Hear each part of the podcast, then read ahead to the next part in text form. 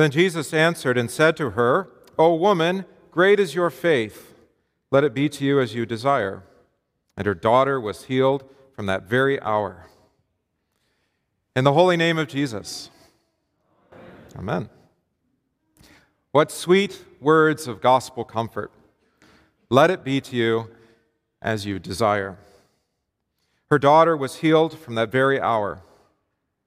Jesus heard her prayers and gave her what she asked. What better news could Jesus give this Canaanite woman than the direct and immediate answer to her petitions? Except that's not exactly what happened, is it? Rather than promptly give her what she wants, like a divine vending machine in the sky, instead, Jesus ignores her, rebukes her, rebuffs her, even discourages her. And that is the life of prayer, often the life of the Christian. We know what God has promised, but our experience contradicts it. He promised a land flowing with milk and honey, and yet it refused to give up its fruit.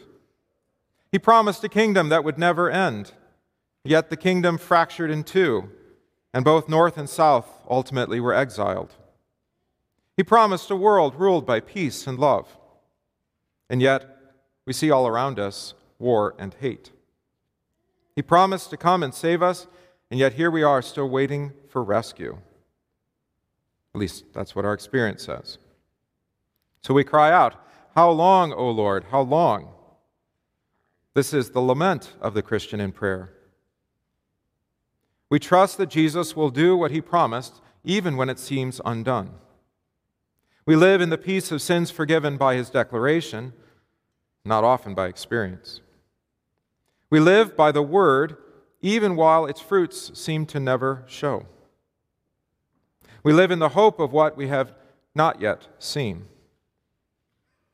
We're not praying against imaginary enemies, nor are we praying for imaginary gifts. We do pray according to the truth, according to God's word by the reality that it reveals and for the promises that it makes, and often despite what we experience in our flesh. So but the things that we are given to believe are often the first to be doubted that God gives healing, that there is peace, that there is joy in sins forgiven, that there will be a resurrection. The things that we experience are the things that we count as most real sickness, pain, sorrow, even death. But even in our own experience, we doubt their cause and deny their fundamental reality. We deny what the Bible actually says about sickness, pain, sorrow, and death. And so we hear stories like those of today's readings, and we think of them as, well, metaphorical or analogical or even just parabolic. Jacob didn't really wrestle with God's angel all night. It's a metaphor. Or a literal demon didn't possess the Canaanite woman's daughter.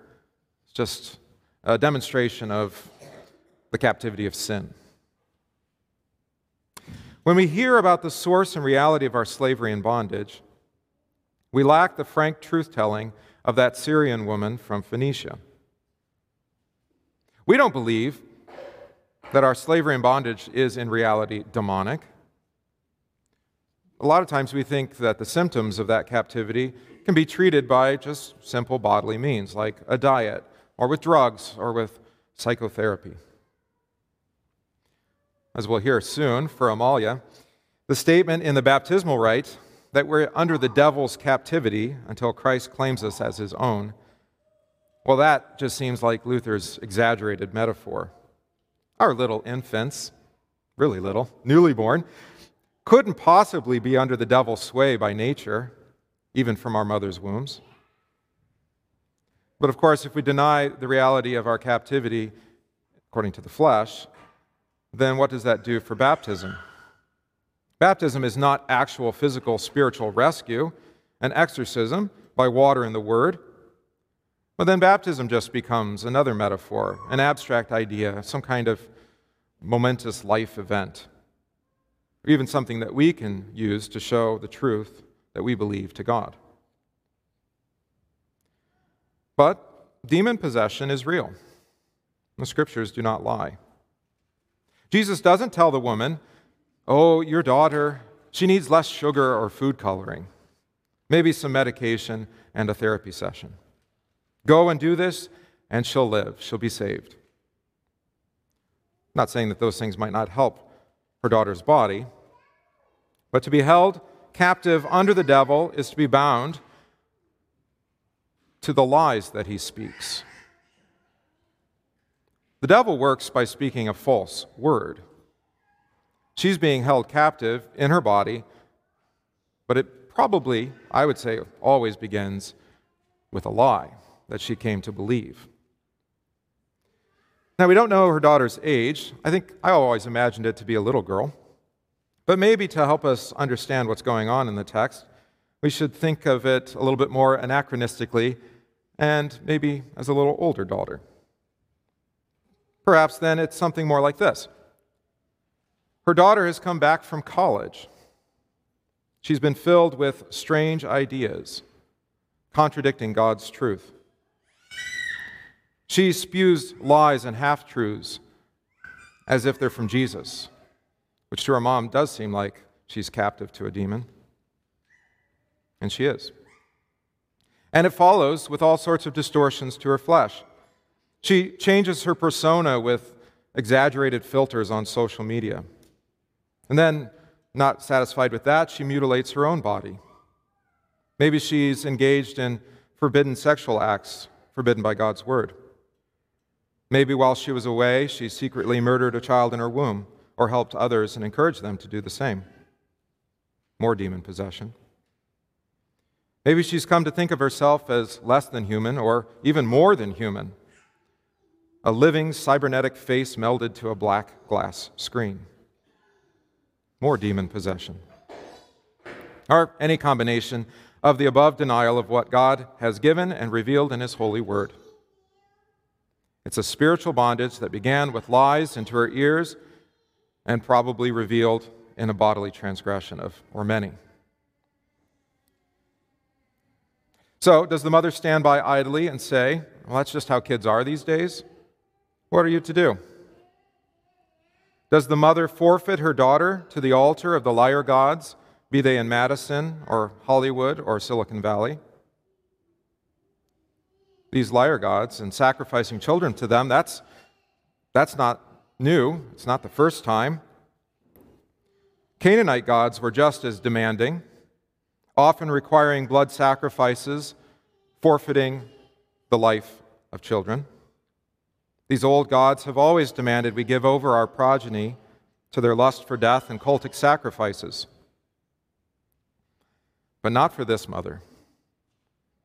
Despite all odds, despite her birth, despite the fact that, well, under Joshua, sh- her people should have been wiped out, this woman forsakes the old gods and attaches herself to Jesus, the true God who demands not sacrifice, but gives rescue and life.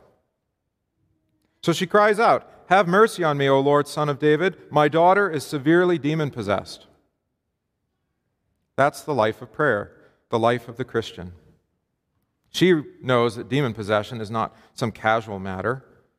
You can't make it some or less serious by euphemistically playing word games with it, calling her daughter's possession gender fluidity or a woman's right to choose or a celebration of diversity or whatever lipstick that pig gets put on or polishing that fill in the blank.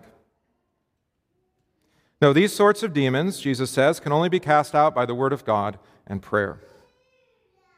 The truth revealed by God in His Word must be preached, taught, and spoken into the ears of those held in the devil's deceitful sway. You don't speak your truth or just any truth, you speak God's honest truth, as recorded in Holy Scripture. And this woman knows that a failure to pray to the one who gives relief a failure to hear the word that casts out demons would be let, to let the demons win her daughter. But it's not easy for the Canaanite woman or us to pray and to speak in such a way.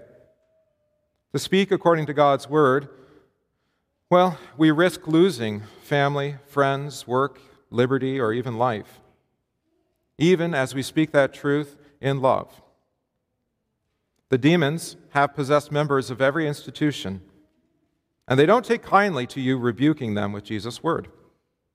They'll lie, cheat, blind, scream, and murder anyone or anything that gets in the way of undermining Jesus.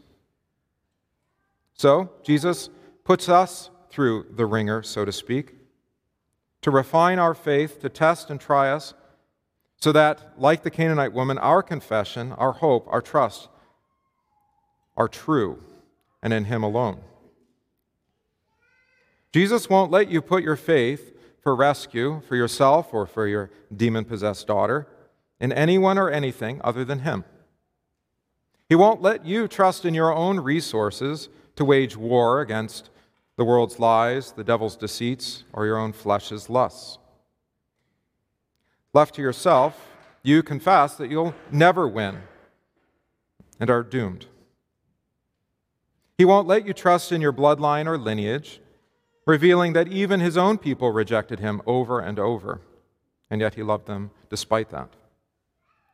He won't let you trust in your own renown or identity, but rather devastates you with the confession that you are a poor, miserable sinner.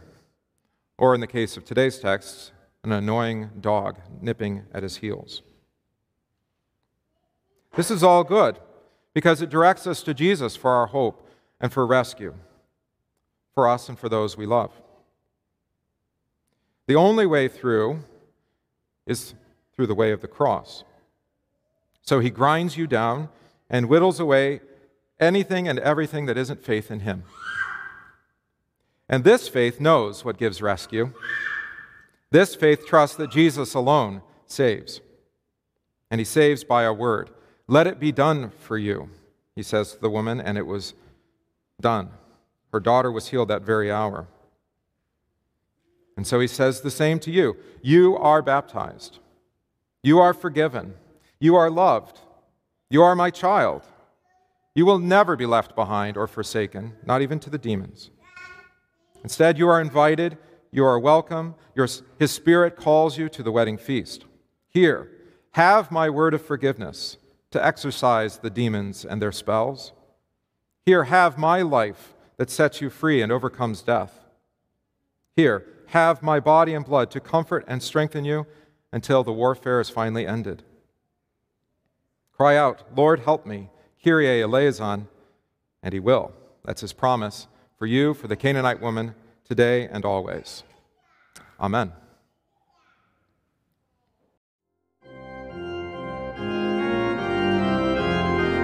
We thank you for listening to this podcast from St. John Evangelical Lutheran Church Sherman Center in Random Lake, Wisconsin. If this podcast is of benefit to you, please consider supporting the work of St. John by visiting stjohnrandomlake.org, that's stjohnrandomlake.org, slash support, and give today.